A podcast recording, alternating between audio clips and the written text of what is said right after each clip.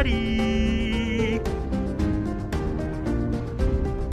Turn this up in my headphones, Charles. Turning it up.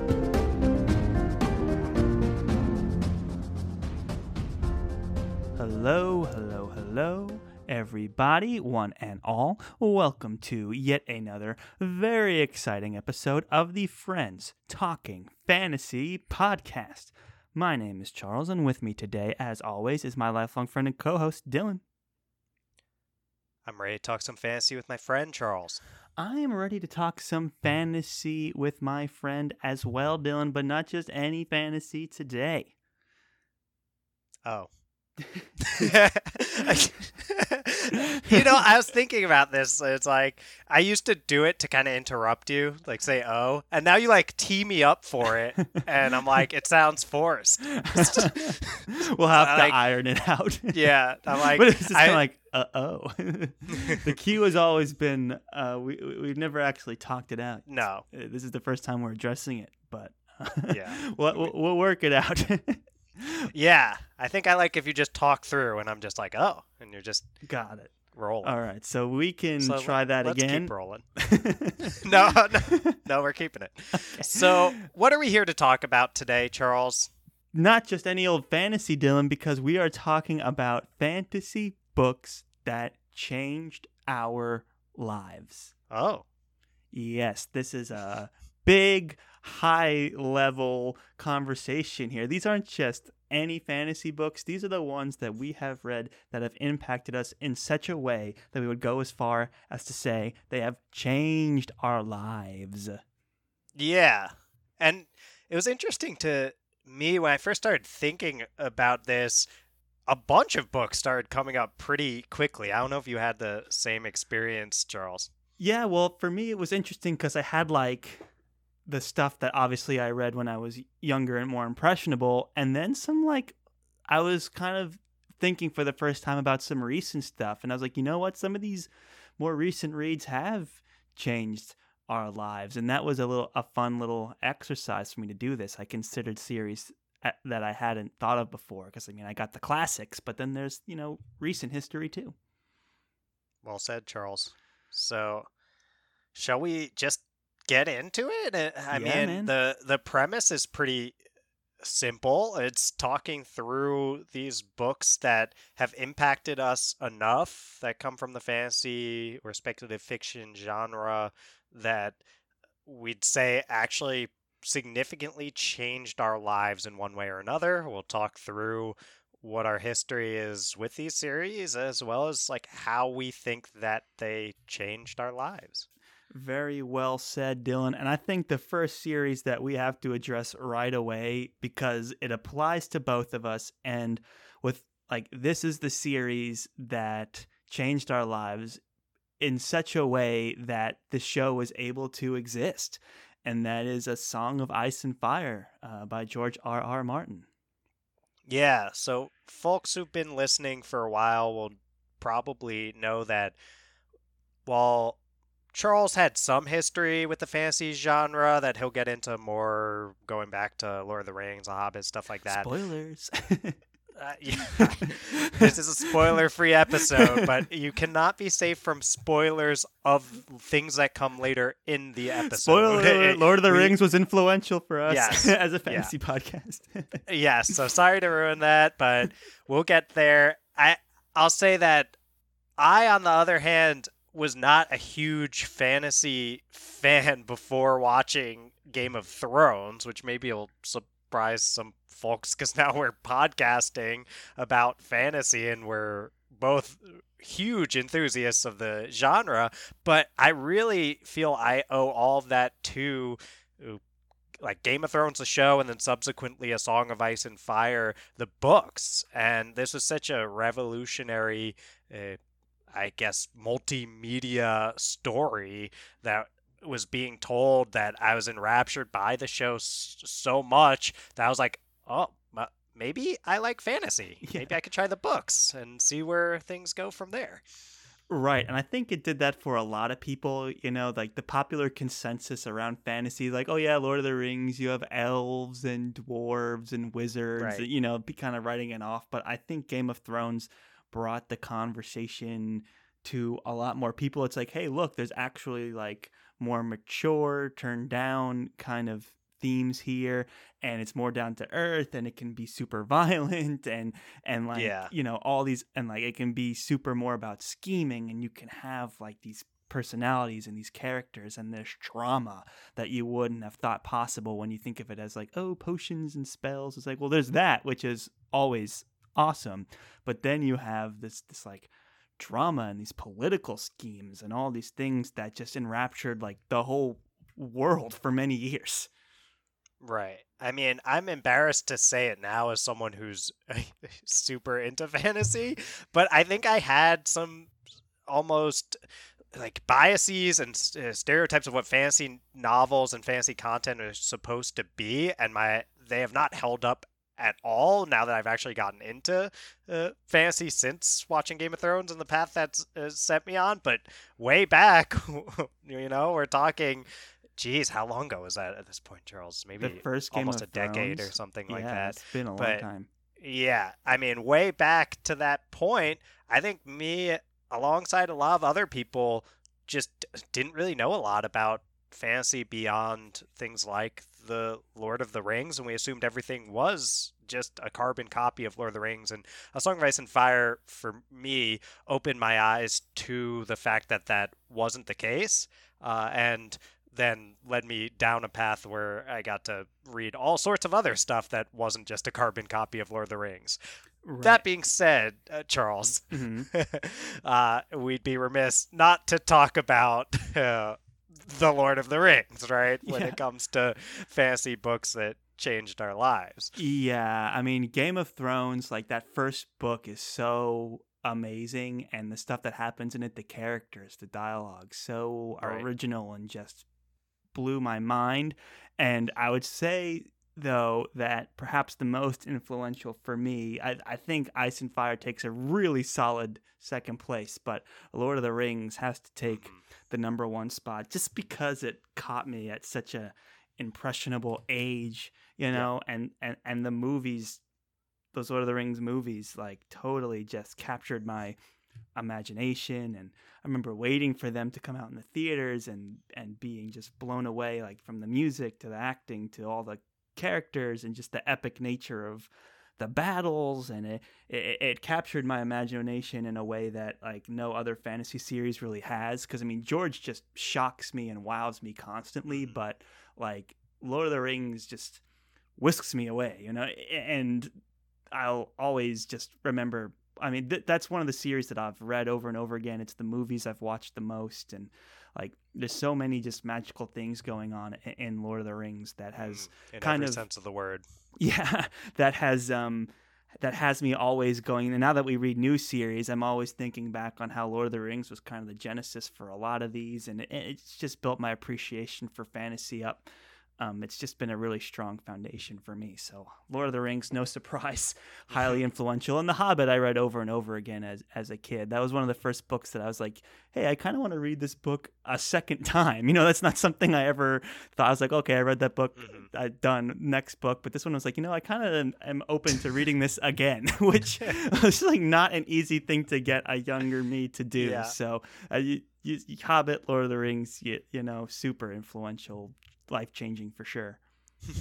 Well, yeah, I wanted to make sure I gave you the chance to talk through all that, Charles, because you have so many aw- awesome things to say about how Lord of the Rings has changed your life and influenced you. And I'd say the Lord of the Rings has changed my life too, but it's mostly been through you, right? Yes. Like we're uh, if this is your first episode whatever, we're li- we're lifelong friends, and uh, Charles, though you you never bang the drum too hard on forcing Right. me to watch the movies or uh, read the books. I do remember playing some of the video games with you uh, Yeah. though, when we were younger, and Yeah. I'd say th- the biggest way in which the Lord of the Rings though has changed my life is that it inspired you to plan out an entire trip to New Zealand, and Yeah. then and uh, you know we're from New York originally, so we're in New York at this time, all the way on the other side of the world, and then Charles just planning this huge trip to New Zealand, and kind of subtly threw me and our friend Derek a, hey, you know, if you were interested in coming along, then maybe you could. I mean, it's mostly going to be Lord of the Rings sites and stuff, uh, but whatever. And that was enough for me where I bit, Derek bit, and before we knew it, we were on a trip to New Zealand together, going from the top of the North Island all the way down to the bottom of the South Island, climbing so Mount Doom, fun. visiting Hobbiton. So, I mean, that trip was life changing for me, and it's always such a huge bonding experience between us three friends. You know, we call our, ourselves the M Crew. Uh, all our last names start with M. But yeah, no, that's when I think of how the Lord of the Rings changed my life. That's where I go first. That's a great point to bring up. The the fact that that trip came together at the time it did, and you know, just how how much fun we had on that trip. You know, it's it it was a life changing trip for sure. You know, we, we we never really traveled too much together, but it was like, hey, you know, we we've been friends since grade school, and like it was right on the cusp of us kind of moving like into other states and things like that. So it was just a really great trip, and then just to see another part of the world was just mm. all such a fantastic experience. We were lucky we were able to do that, and we got to see so much of lovely New Zealand, and it was all thanks to me just um all thanks fantasy planning a yes it was pretty much. All me fantasy planning a trip through all these filming sites in new zealand because i was like bored of my desk job in new york. Charles, we should have seen the signs back then that you were going to be a logistical mastermind who eventually goes on to be the logistical force behind this entire podcast when you Yeah. planned out that entire trip. But Yeah, I did. I planned that whole binder. thing out, dude. yeah, you had this huge binder. I guess just the extent to which you did all of the work and Derek and I did we did a little bit. you guys But- did some good work and you know what we have early early episodes on the show where we bring derek on and talk about Yes. the trip that although we're very amateur hour even more so in our more so. production like we're still an amateur show but we were more amateur back then it's still worth a listen because we talk about the trip in detail but yeah there, there was a lot of moving parts we were in a different city pretty much every day and uh, yeah it was just you know Yeah. always life changing when you get to see another Almost- another part of the world Yeah. Well, you almost died, Charles. So that would have been quite life changing when we Yep, were climbing Mount Doom. you can hear all about our Yes. harrowing experiences on Mount Doom in that earlier episode. Um, so yeah, Lord of the Rings, no surprise, makes it on the change your life category in terms of fantasy series.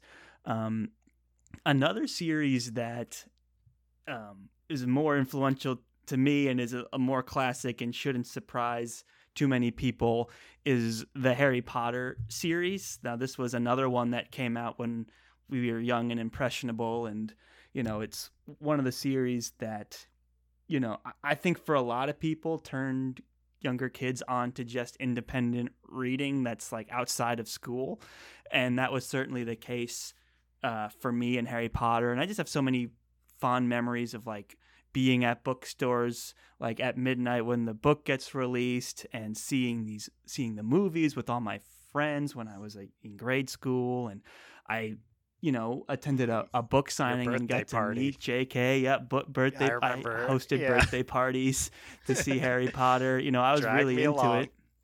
And yep Dylan dr- was was was invited and he came to some of them and uh, yeah, I got to meet J.K. Rowling. I have a couple first editions signed, so it was just like you know, it, it, it captures a moment of of childhood that you know I'll consider life changing, and definitely, if anything, inspired like a interest in just reading recreationally, just reading fiction and fantasy, and I owe that to Harry Potter. So another really imaginative series.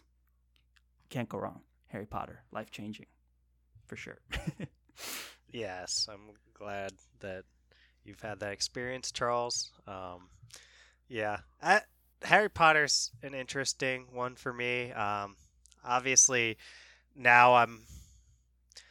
It's hard not to view it through the lens of the author and Yeah. all the yeah. I mean, uh, so I, I can't in good faith endorse J.K. Rowling these days. No. Uh, and but all that aside, I'll, I'll also say, I I spoke to my mom recently where she was like, you know, this fantasy stuff, like, uh, what wasn't something that you were as into as a kid, and I was, uh, she was like, you know, you really did not like the Harry Potter series, so it's like, I was like the one kid, Charles. that yeah, did not yeah. like you have a Harry very unique perspective, especially now that you're in the fantasy community that you just have no history with Harry Potter beyond Yeah. what I was able to drag you into, much like Lord of the Mostly Rings and dragging like, into movie theaters. Earthsea is coming up. Yes, it's just dragging you through all of these older series. But um, yeah, it's you're interesting in that way. But I, I think that's true to just your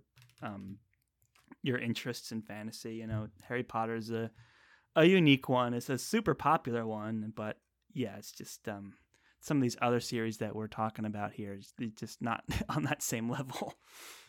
Hmm.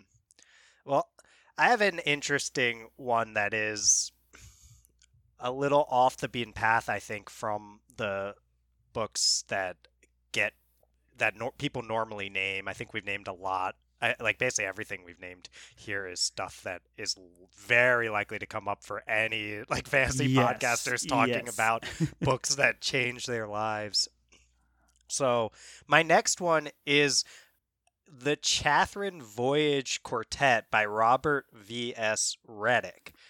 And this is a series that I th- I definitely talked about in our underrated book recommendations episode that's still banked that we've not right Charles we've right, not we have released not that released episode it. Yeah, right. So I think it's one of the most underrated books I've ever read. Robert V.S. Redick is totally awesome guy and, and author. Um, from my interaction with Twitter on with him on Twitter, would suggest he's an awesome guy.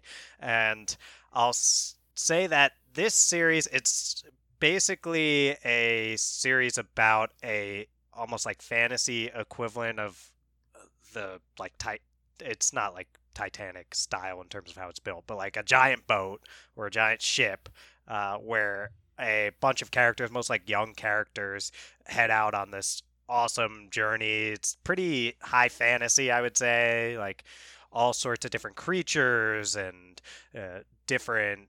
Uh, I guess like humanoid races, or I'm not sure if that's what he uh, calls them in the book, but all sorts of high fantasy stuff going on things that were not as present in a Song of Ice and Fire or Game of Thrones, but also had these things that make it a good transition from a Song of Ice and Fire and Game of Thrones when I was first getting into the fantasy genre and trying something different from the Song of Ice and Fire books. And I think this was the second series that I read after a Song of Ice and Fire, Right. if I'm correct. I kind of remember And- it that way.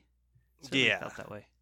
So the things that I think are make it made it a good fit and made it something that that bestfantasybooks.com website that we used all the time when we were Yeah. first getting into the genre. Right. Uh, a big thing that they said was that there's like politicking going on Mm. and good characters and uh, lots of sort of these delicate navigations of social situation. I saw that going on, especially in the first book, the Red Wolf Conspiracy. But it was it went that next step into kind of unabashed high fantasy in a way that I think I I had to see done well for me at this critical juncture in my Right. life, seeing if I'm like a fantasy reader or I'm just a fan of A Song of Ice and Fire. Right. I needed this to go well to become a fantasy reader, and it really did. Like, love the way the characters grow throughout the series. It's kind of got that stuff. I know we were just recently talking with uh, Stephen and Jake from Fantology about how their experiences of the Wheel of Time characters. Uh, A big part of it is how much they get to grow throughout the long 14 book series they start pretty young. Uh, the Chathrand Voyage Quartet, by nature being quartet, is four books, but it has that kind of feeling. That's one of the big things that I grasp onto with it of the characters, where by the end of it, I was like, wow, I feel like I've been through so much with these characters. And so good for that. It's a great journey. There's more just kind of like soft magic stuff going on. And I think when I got through all of it, it's also got, and what I think is an incredible ending and is a divisive ending, I'll just say. and it's just this series for me that sticks out as like if this was bad, I do not think I would keep reading fantasy. I'd say, oh, I guess I liked the Song of Ice and Fire, but that's probably like the best one, so I don't like fantasy. But instead, it was really good, and I was like, maybe I really like fantasy. Yeah, and I, I just was thinking that there's there. this um, alternate universe out there in which you didn't like Chathrand Voyage and therefore like was dismissive of all fantasy, and this podcast doesn't exist. Oh you know? yeah, hundred percent. I think there's no. I mean, maybe there's other books that I could have picked up that would have had a similar, you know, I've loved so many fantasy novels at this point. I'm sure there are a bunch I could have picked up and had something of that experience where I was like, oh, I guess I like fantasy. But we're lucky in terms of being people who like got really into fantasy and started a podcast and that's yeah. how it's changed our lives is like that I picked up Chathrand Voyage and it, it influenced me in this way because yeah, I don't think we're sitting here right now if uh, it, I guess if Chathrand Voyage didn't live up to what I was hoping for, which it did. Yeah, you've been talking about this one for a long time, and it's such a unique uh, series to you. I feel like like I've had a lot of conversations with fantasy enthusiasts, and you know everyone talks about all the big ones: Game of Thrones, Lord of the Rings, Wheel of Time, what have you. But like to me, like Chathrand Voyage is very much like a, a Dylan series, if that makes any sense. And it's been at the top of my TBR just because of how much it has, you know, captured your attention and, you know, I think very highly of your opinions. We see eye to oh, eye on a lot of stuff uh, in the world of literature. So um, it's one of those things that I hope we can read soon because um, it, it's definitely piqued my interest and I recognize it as a show that has kind of stuck out in your uh, in your reading library. As a book, or I guess a series, a book series. Yeah, yeah series. Uh, yeah, it's yeah. I mean, I'm super interested because I read it so long ago. At this point, Charles, like this was, I think, my second series after Song of Ice and Fire. So.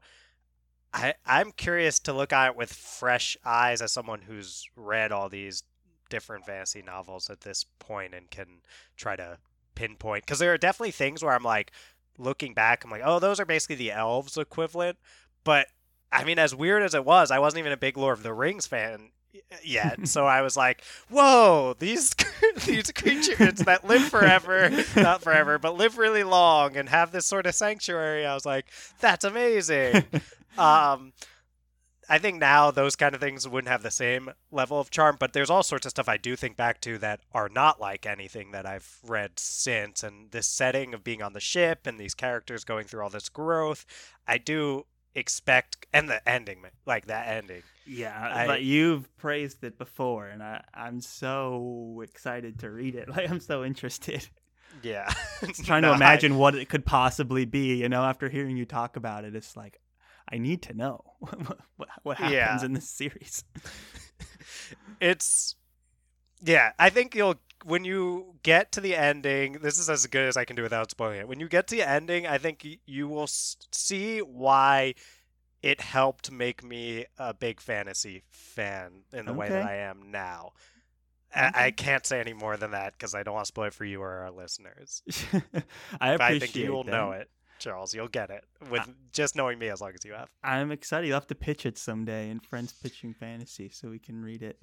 that will be a big day for all of us, Charles. Indeed. I know there's another series that you wanted to bring up today that, you know, is a very unique Dylan experience as well. Do you just want to jump into that one? Sure. Yeah. So I'm going to cheat here by saying that one of the fantasy books that changed my life is the video game Final Fantasy IX. so uh, that counts. it counts. I, I mean, it totally doesn't. It totally is not a book. no, but you know, this is our podcast, so we can talk about whatever we want. fair. And I think that Final Fantasy IX for me is another one of those. Just, I actually think I I played it maybe in my first year of college, or I I, I actually got introduced to it by a friend of mine who was basically playing it, and I was like watching every time he played, and kind of like at times I would play some, so we kind of played it together. And then you actually you know Brent, but Yeah. it- yeah. So uh, my friend my friend Brent was doing most of the playing, but I was like, dude, do not play unless I'm there to watch, because for me the Final Fantasy games are always more about the story than uh, they are about the gameplay anyway, and. I got really into it, and it was more the fact that someone just happened to be playing a fantasy game on my TV because I don't think he had one in his room than anything else. And I was like, oh, this is kind of cool. This like medieval setting and magic and stuff. And I think I was just starting to. It was piquing my interest, and I was noting the signs that maybe I was someone who likes fantasy. So this actually came before I think I watched Game of Thrones at all, but Hmm. it primed me in a way where I was like, when this Game of Thrones show came out and it's medieval and stuff, I'm like, you know, I did like Final Fantasy IX. And that's a very medieval, it's kind of like cartoony style in terms of the animation and stuff, but it's very medieval, more medieval than um, most Final Fantasy games, which tend to be st- sort of steampunk. And I played a lot of Final Fantasy since then, as as you know, Charles, and probably any listeners who follow me on Twitter. And I love Final Fantasy still. I play Final Fantasy uh, whenever I get the chance, and this this set me up on a path, Charles, for being primed and ready for the way that A Song of Ice and Fire really got me into the fantasy genre. Yeah, I feel like getting you to become a fantasy fan took a long time of these little suggestions and like, oh, Yeah. here's a video game, and you're like, hey, that's cool, and, but it's like, oh, but someone else is playing it. magic just and near me. medieval, yeah, and it's like, oh, this TV show coming out. Oh, hey, the, you know, it's like it, it took a long time to get you from Final Fantasy IX to reading Lord of the Rings on the show, Mm. you know. So, I I, th- I think it's how how funny it's been that all these suggested things of like you slowly, almost subliminally falling for the Right. fantasy genre. yeah, no, I, Charles, you can probably speak to this better than I can, but uh, as my lifelong friend, you know, sometimes it can be difficult to convince me of things, you might say. Um, but usually, once I'm convinced, then I am yeah. relentless. it, it- it's much easier to have uh, uh, Dylan suggest things than to try and talk him into it. so it's like, hey, you know, you like Game of Thrones, you like Final Fantasy. Why don't you try reading some of these books? And you're like, okay, Chathrand Voyage, like Game of Thrones. Okay, I really like that. Okay, all these other series, and now it's like, all right, I'll read Lord of the Rings. So like, we did it, guys. We did it. and now reading Wheel of Time, thanks to you. I know, I can't and believe Jake it. and uh, everyone else uh, who's talked me into that. So here we are, Charles. I mean, you picked it too. You picked Lord of the I know. Rings. You picked Wheel of Time. Yeah. So very exciting stuff. So yeah, big, big influential moments there. Um, I guess the the the fantasy book that is kind of unique to my journey and kind of off the beaten path. Uh, still a very popular book, but it's more science fiction, so it is also kind of cheating. But it's it's Do Androids Dream of Electric Sheep by Philip K. Dick. And for anyone that's not familiar with that book, it's the um, inspiration for Blade Runner. So Blade Runner is basically a movie adaptation of Mhm.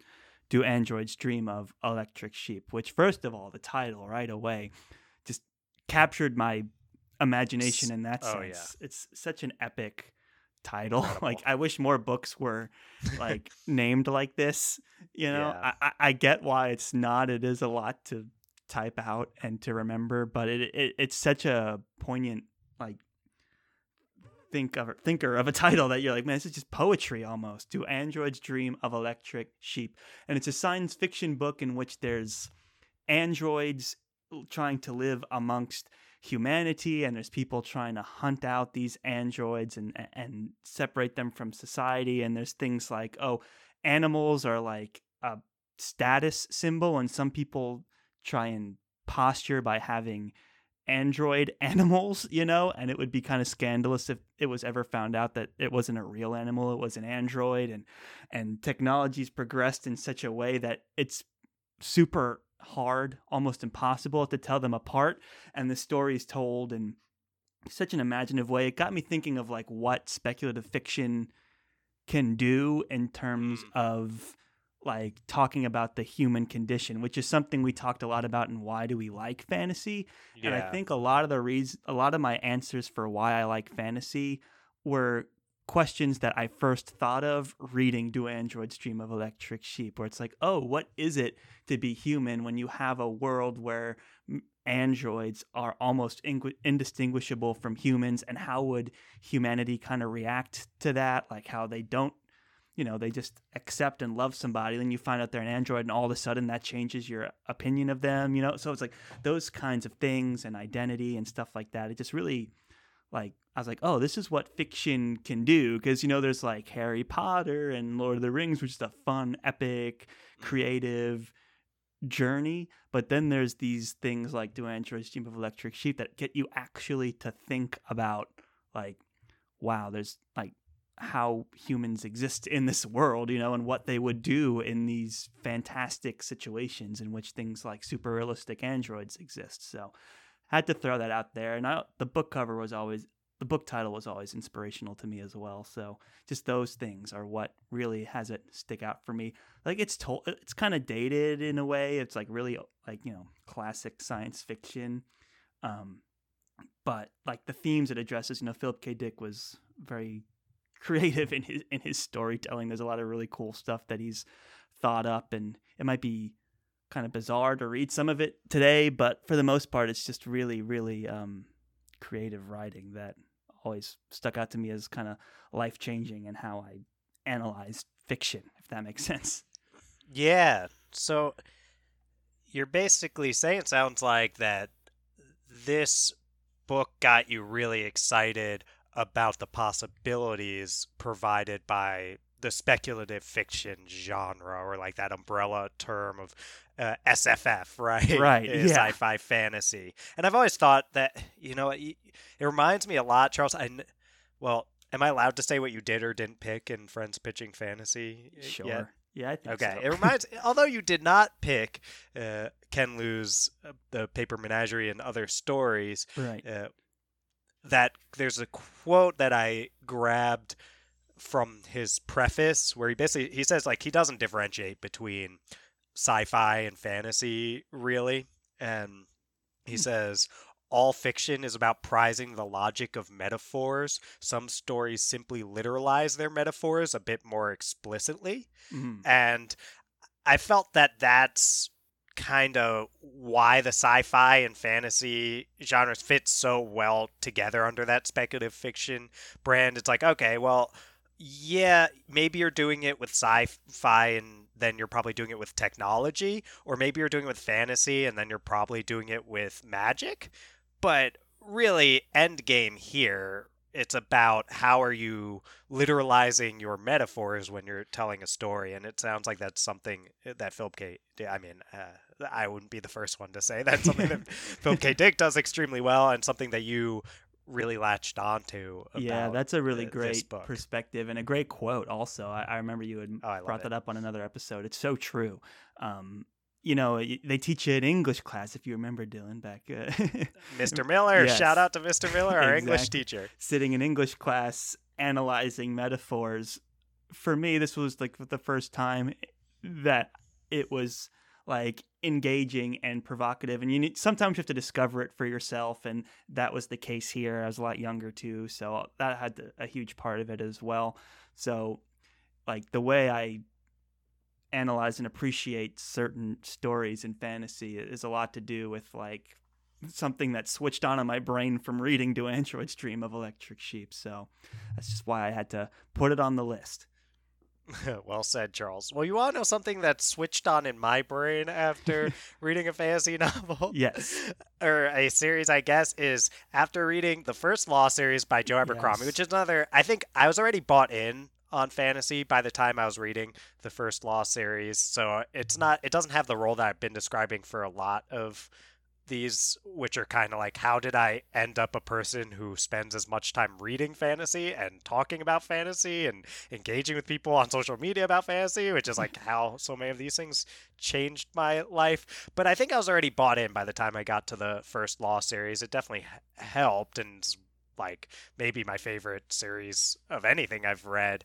But the biggest way it's changed my life, Charles, I've, I, I think I've mentioned this before on the podcast, is just more than anything, the phrase "once you've got a task to do, it's better to do it than live with the fear of it." Yeah. And I think about that maybe on a daily basis, Charles. like, I mean, I'm. uh, Folks who've been listening probably know I'm pursuing my PhD in counseling psychology right now, and uh, I'll say that often comes with a lot of tasks to do that one could easily live in the fear of doing. Uh, and I think that just the way that that's become a mantra for me, it's something that Logan Nine Fingers, if you haven't read the first Law series, it's something that Logan Nine Fingers says all the time when he's got something just unpleasant he wants to take care of. Uh, and I just started saying that to myself because I used to procrastinate so much, Charles, so much. Right. And uh, you remember me in high school. Yeah. I was probably I was Oh, yeah. cranking it out right before like lunch, the period before Mr. Miller's class. I was doing my like let me figure out what this metaphor means because this is coming up in two periods. Yeah. And then I mean to be able to actually have a shot of getting all the work that us adults have to be able to get done. I've had to learn from Logan how to stop living with the fear of it and just to get a task done once I've got a task to do. And I legitimately would say maybe not. I don't know. It might be every day. Wow. It might be every day. Yeah, I, think mean Logan Nine. Fingers got into a lot of people's minds, and he's such a great character. I think for me, what the first Law series, how it's influenced me the most, like my journey of reading it, it was kind of like my Chathrand voyage, where it's like I read Game of Mm. Thrones, devoured it, and I was looking to get more into this modern fantasy, and it was one of those early ones, and Mm. as a series, it stood out to me so much that I remember being like, wow, fantasy has a lot more to offer than I ever thought.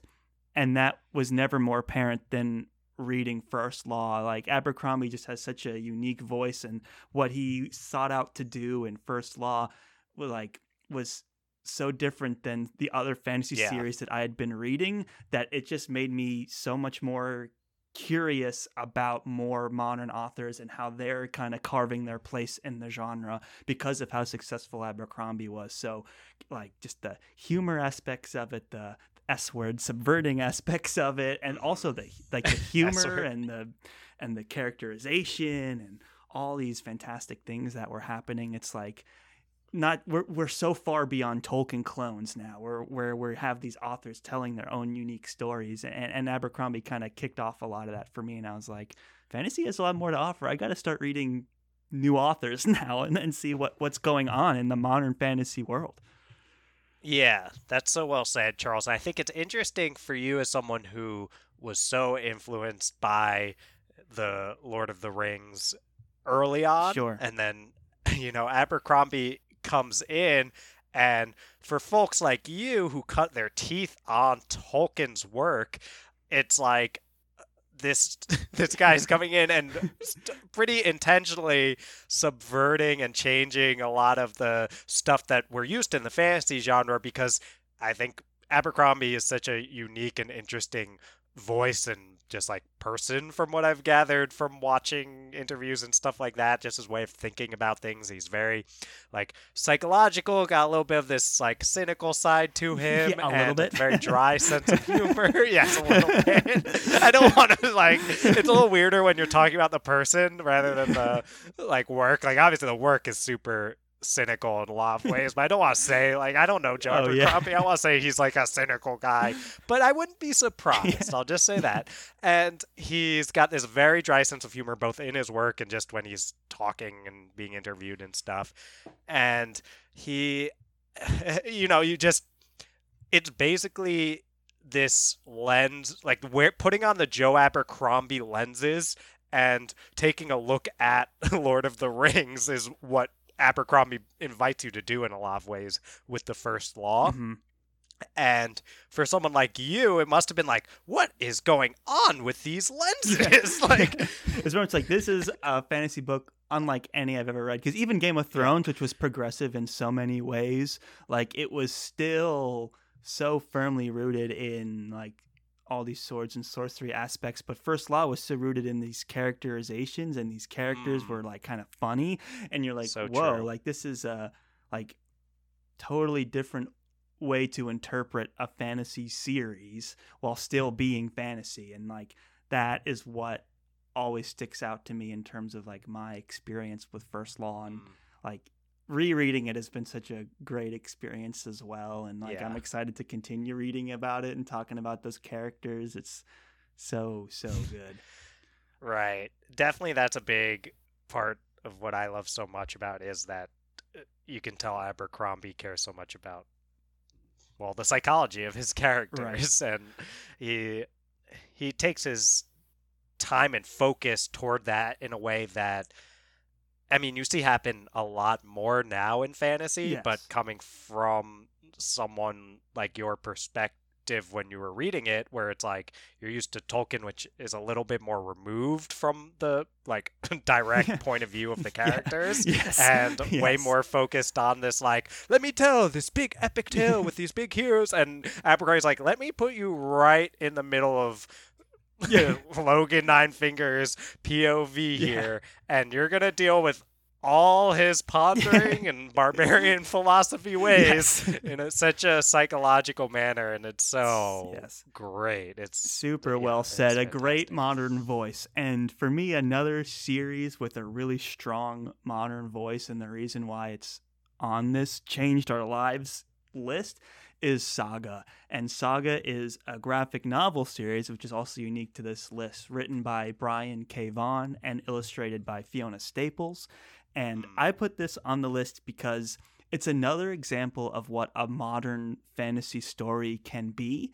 Um, you know, First Law kind of was like, "L- l- here's a different way to tell a fantasy story, but Saga is, is another one that is incredible in its characterization and the story it decides to tell. The characters, they're not like like a Gandalf who's like the most powerful character in the world. They're just two super ordinary people trying to exist in this grand epic fantasy world and it pulls them in so many different ways and that's what's captivating about saga it's like such a fresh story such a modern story. You have such a a, a diverse cast of characters and they're all super like fleshed out with these modern voices. You know there's lots of like cursing and lots of like Mm, you know crude things going on but it's it's so so fresh and exciting to me. I was like this is one of the best not just graphic novel stories but just stories in general. And that's another thing too like i had a conception of graphic novels going into reading saga that was just totally wiped away i was like oh Mm. so you can you can tell a lot more of a story than i thought you know it's not just like blood and guts or superheroes it, it's like you can tell a really emotional like human story and you know saga is a huge part of that for me so had to make it on Mm. this changed our lives list Gotcha. Yeah, because this was the one. So I love Saga. It's one of my favorite stories, Hard Yes. Stop. And I, you know, Brian K. Vaughan's storytelling and Fiona Staples' illustration, unbelievable. like, it's what a duo, right? so good and I mean, I get. I think it was the one that I saw in here, and I wasn't entirely sure what you were going to say in terms of how it changed your life. I guess because I was like, I would.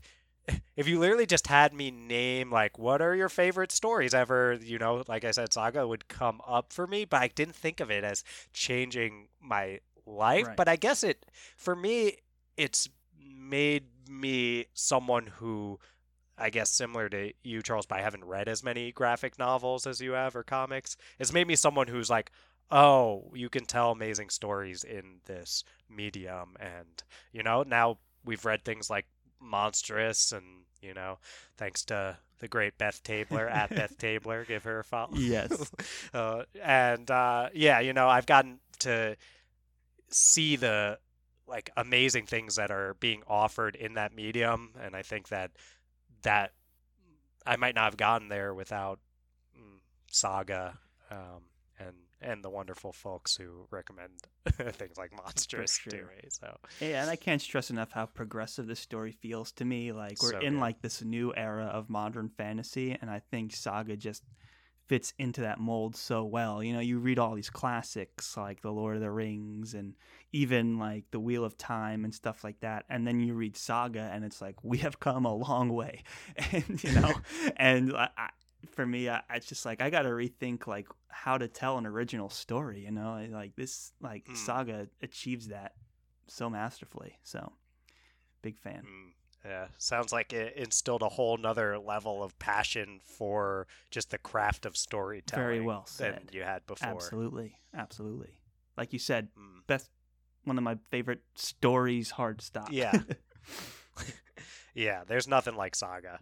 And I mean, uh, another book, Charles, that I would say there's nothing like in many ways is uh, the Mistborn trilogy by Brandon Sanderson. And I think probably the way in which for for me there's nothing like Mistborn is there's nothing like Mistborn for turning on a new fan to the fantasy genre. So I think we've talked a lot here, Charles, about how, uh, like, both of us have gotten to a place where we're huge fantasy enthusiasts. And we talk about on our podcast Right, for right. hours every week, and we eh, like can't get enough. And when you reach that place, Charles, a next step becomes how do we give back? how do we go beyond and get people to follow this same path that we've followed? What will be their Chathrand voyage, Right, Charles? right. And uh, for me, while I would always recommend the Chathrand Voyage too, one of the first things that I'll recommend to folks I'm trying to bring into the fantasy genre is the Mistborn trilogy by Brandon Sanderson. I mean, we're talking about from Sanderson's work. He's he's a number one New York Times best-selling author, and the things that he's getting that for are a thousand plus pages. Right. Uh, so he has this ability to write epic fantasy in a way that is so accessible. I mean, that's the thing. Sanderson's so impressive in so many ways, and maybe the thing that I find most impressive is that. And if, if it's a way that Mistborn has changed my life, it's by being a book that I've actually been able to get like I think four or five people in my uh, my PhD program to be able to like actually pick up and read and like all of them have really enjoyed it and then all of a sudden look what you're doing. Yeah. you're a person who has potentially made another fan of the fantasy genre and you're talking to other people out there. You know we love talking on the podcast we love talking on twitter and we also love talking to folks that we uh, meet in our day-to-day lives and turning folks into fantasy fans is uh, a way i think mistborn has helped change my life. That's very well said. I'm with you 100% there. I'd say uh, just to add on to Mistborn, there's this like meta aspect in which we talk about fantasy that I think I was first kind of turned on to through Mistborn because Sanderson is just so public about his writing process and his the way he plots a story and the way he weaves in threads and you know just reading about like the structure of a fantasy story and then talking about fantasy in the way we do a lot now on the show is like Yeah. how does the author setting this up? How is he delivering on the reading experience? How is he you know like threading these stories in? And and for me mistborn was kind of the gateway in terms of having those kinds of conversations. A lot of that goes towards obviously sanderson being so generous with his right. with his time and his knowledge time and insight. yeah and his insight. Yeah, and, and and then like being able to then use those resources that he provides uh, to have conversations between us and, and on the show. So life changing in that it's like here is fantasy like as a like fantasy writing as a philosophy as a style Mhm. and being able almost a science. and being like, okay, here's how Sanderson's science of fantasy works. How does that differ from Abercrombie's or from Mm. George Martin's? And it's those conversations that have like fueled content on this show so much. Like, how often do we compare things to what like Sanderson has done or to what Tolkien has done? You know, and I think just Sanderson being able to kind of lift the veil a little bit and talk to his audience in a way that we can see what his real intentions are has helped so much with that. So Totally agree, Charles. And you're talking about stuff that has fueled content on this show. I think that that it's hard to do better than Red Sister by friend of the show, Mark Lawrence, for things that have fueled content for us and just like instilled a whole nother level of self efficacy for Yes. us as podcasters and like taking ourselves a little bit more seriously as people who like maybe can talk about this stuff and other people would want to listen because um, when we were doing our buddy read of Red Sister by Mark Lawrence, we just kind of threw it out there. We tagged the great Mark Sure. Lawrence in there, just kind of like I don't know. I don't know if I even thought twice about why I was doing that. Um, but you know, it was so long ago. I didn't make those kind of decisions. We were like not thinking of ourselves as like people out in the community. We were just like this lonely Twitter Yeah. account, and uh, we throw out like this t- tweet of, "Hey, like we did a buddy read of Red Sister by Mark Lawrence." And then I just, I'll never forget Oh that day, gosh, Charles, because uh, at some point we just saw that, like, Mark Lawrence had uh, liked it and then he retweeted it and actually commented saying it was a great listen, Yes. Charles. And I will, uh, I was thinking that like, that's the thing that goes on the, if, if there was a Friends Talking Fantasy book with a cover, it would say a great listen. Mark Lawrence, Absolutely. international best-selling author. yes, So I mean, I feel a little like, uh, you know, this b- braggy talking about it or whatever, but I'll say that this changed everything for us as people who podcast about fantasy to have someone like Mark Lawrence that we have admired for so long, so much longer before Years. we ever even thought to make a podcast talking about it. Eh, And then we just talk about his work and he actually appreciated it. We're like, oh, like maybe this is something other people would appreciate. If Mark Lawrence appreciates it, then hopefully other people will too. And I think in terms of us being like, okay, well, let's like let's do this. Let's go all in. Let's be podcasters about fantasy. That was a huge moment that changed our lives in that way. And I remember like uh, you and I. eh, Like, like I called you. We're like talking about like Mark Lawrence. Listen, yeah. like I remember when the such a big notifications so were coming starstruck. in because it, you know, it was a, it was like, oh, Mark Lawrence liked it. I was like, whoa, that is insane. And it's like, oh, Mark Lawrence like retweeted. I'm like, oh man, that's next level. And it's like he commented, great listen. I was like, dude, what is happening right now? I didn't think that was something that was possible for us. I'm grinning ear to ear just thinking about it. But like, yeah, yeah. Mark Lawrence endorsement at that time, you know, we were so convinced we were just screaming into the void, and then to have his kind of like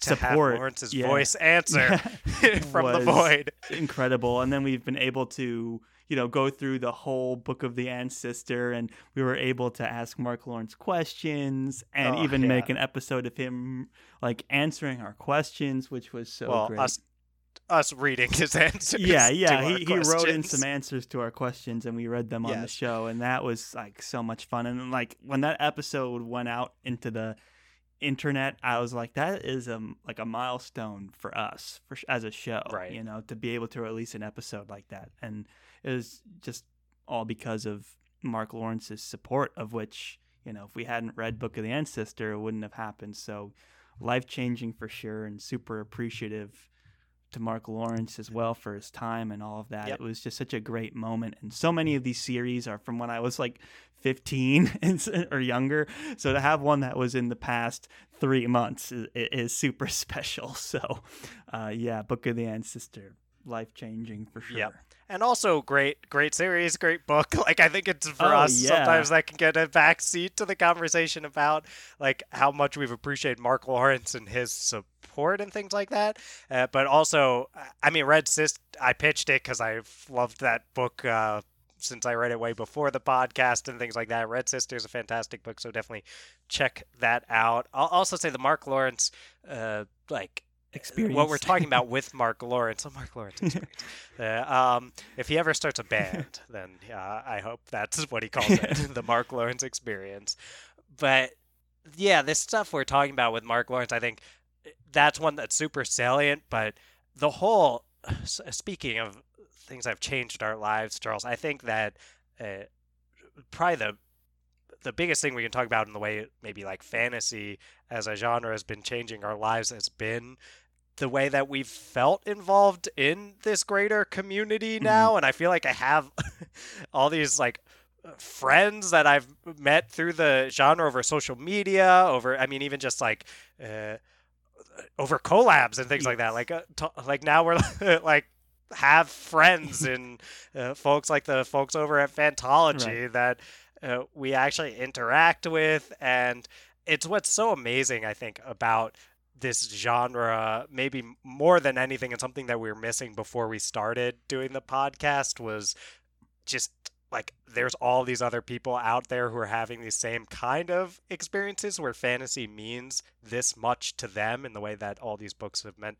so much to us and we can all like share that together Right. and that's been life changing as well Absolutely. This has been this show and the experience of being in the community a- a- as part of this show has been a life-changing experience for me for sure and it's all for the better. You know, I really enjoy doing this and I really enjoy when we get those moments that we can talk to other podcasters or other authors or maybe people that have listened that have written in through email or social media, you mm-hmm. know, like being able to have those exchanges is like the best part by a long shot. Like I have people Yes. emailing me being like, "How could you refuse to read um Gentleman, Gentleman Bastards?" How Bastards. could-" And I was like, "I'm sorry, I'm sorry. It's Dylan's fault." so like just to have those moments is is is so much fun as well. So the the show has been life changing. oh charles and you know what has been life changing for me What? Just being on this lifelong journey of friendship with you, Charles, and it continues in each one I could of not these have said Friends Talking Fantasy episodes. myself, Dylan. this is a an an important friendship for sure, and I'm happy Oh. to be on this this life changing uh, adventure with you as well. Well, you've said it all, Charles. said it all. Nothing left but to play that sweet, sweet outro music. Thank you all so much for listening to yet another very exciting episode of the Friends Talking Fantasy podcast. This has been your co hosts, Charles and Dylan. If you like what you heard today and you want to get involved in the conversation, you want to support the show, Twitter is a great way to do that. You can find us at the FTF podcast with a number one at the end. We are also on Facebook and Instagram at the FTF podcast. You can always send us an email at the FTF podcast at gmail.com. And Dylan, if they wanted to further support the show in a free, easy way that means a lot to us, and they just so happen to be listening on Apple Podcasts, what can they do? Toss five stars to our Yes. podcast. They can click on the Friends Talking Fantasy podcast page on Apple Podcasts app and just scroll all the way down until they start seeing some stars. And if you do see those stars and you want to click five of them, that would be the optimal number that we'd want. Mhm. Uh, Yes. so then you can also uh, write a review if you do happen to have time. But just getting to this point where you're Just hearing listening. me ask you to do this, just listening, that is more than enough. Thank you so Thank much. you all so much for listening. We greatly appreciate you. And as always, go forth and conquer, friends.